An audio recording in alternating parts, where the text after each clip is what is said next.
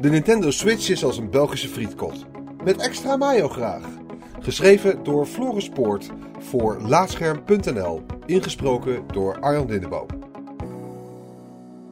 De Nintendo Switch is een van de leukste, maar ook vreemdste spelcomputers ooit en daarom niet goed op een rationele manier te beoordelen. Een redelijk vergezochte metafoor past beter. Ik hou van metaforen, meestal als manier om bijvoorbeeld iemand belachelijk te maken. Die heeft een kop als een pot kwark maar vaak ook als een manier om anders tegen de dingen aan te kijken. Het woordenboek omschrijft de metafoor als volgt. Een metafoor, uit het Latijns metafora, oftewel overdracht, is een vorm van beeldspraak waarbij de sprake is van een impliciete, onuitgesproken vergelijking. Metaforen ontstaan uit de mentale, cognitieve behoefte nieuwe inzichten te benoemen vanuit een overeenkomst met het reeds bekende. Na ruim twee weken spelen met een Nintendo Switch heb ik de mentale behoefte om een nieuw inzicht te benoemen en dat doe ik aan de hand van eten in een restaurant.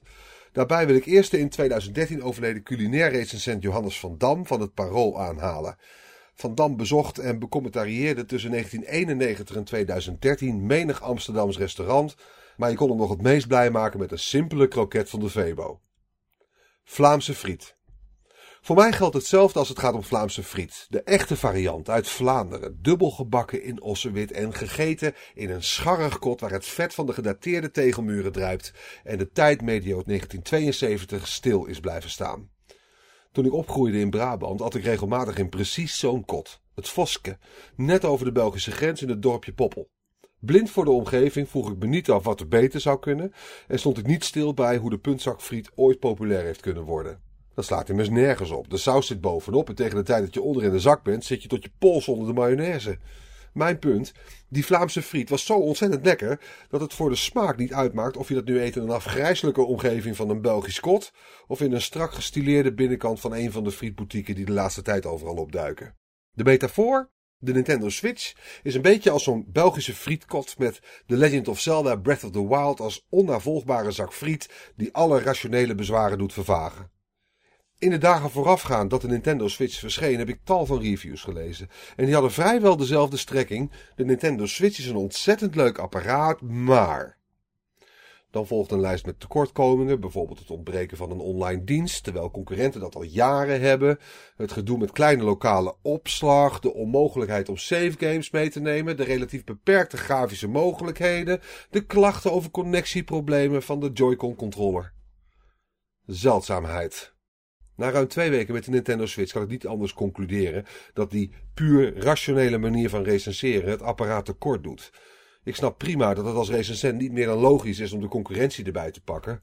Een nieuwe iPhone vergelijk je ook met zijn voorganger en andere recente smartphones. Maar een spelcomputer laat zich eigenlijk niet op zo'n manier behandelen, omdat het anders dan apparaten als telefoons, tv's, koelkasten en wasmachines geen puur functioneel apparaat is. Net zoals je een restaurant vooral beoordeelt op hoe lekker het eten is, reken je een spelcomputer af op wat je erop speelt. Daarbij telt zeker de eerste indruk. Als de friet te slap of te vet is, ga ik niet nog eens bij dat frietkot langs. Al hebben ze nog zulk vriendelijk personeel, leuk interieur en fraai uitzicht.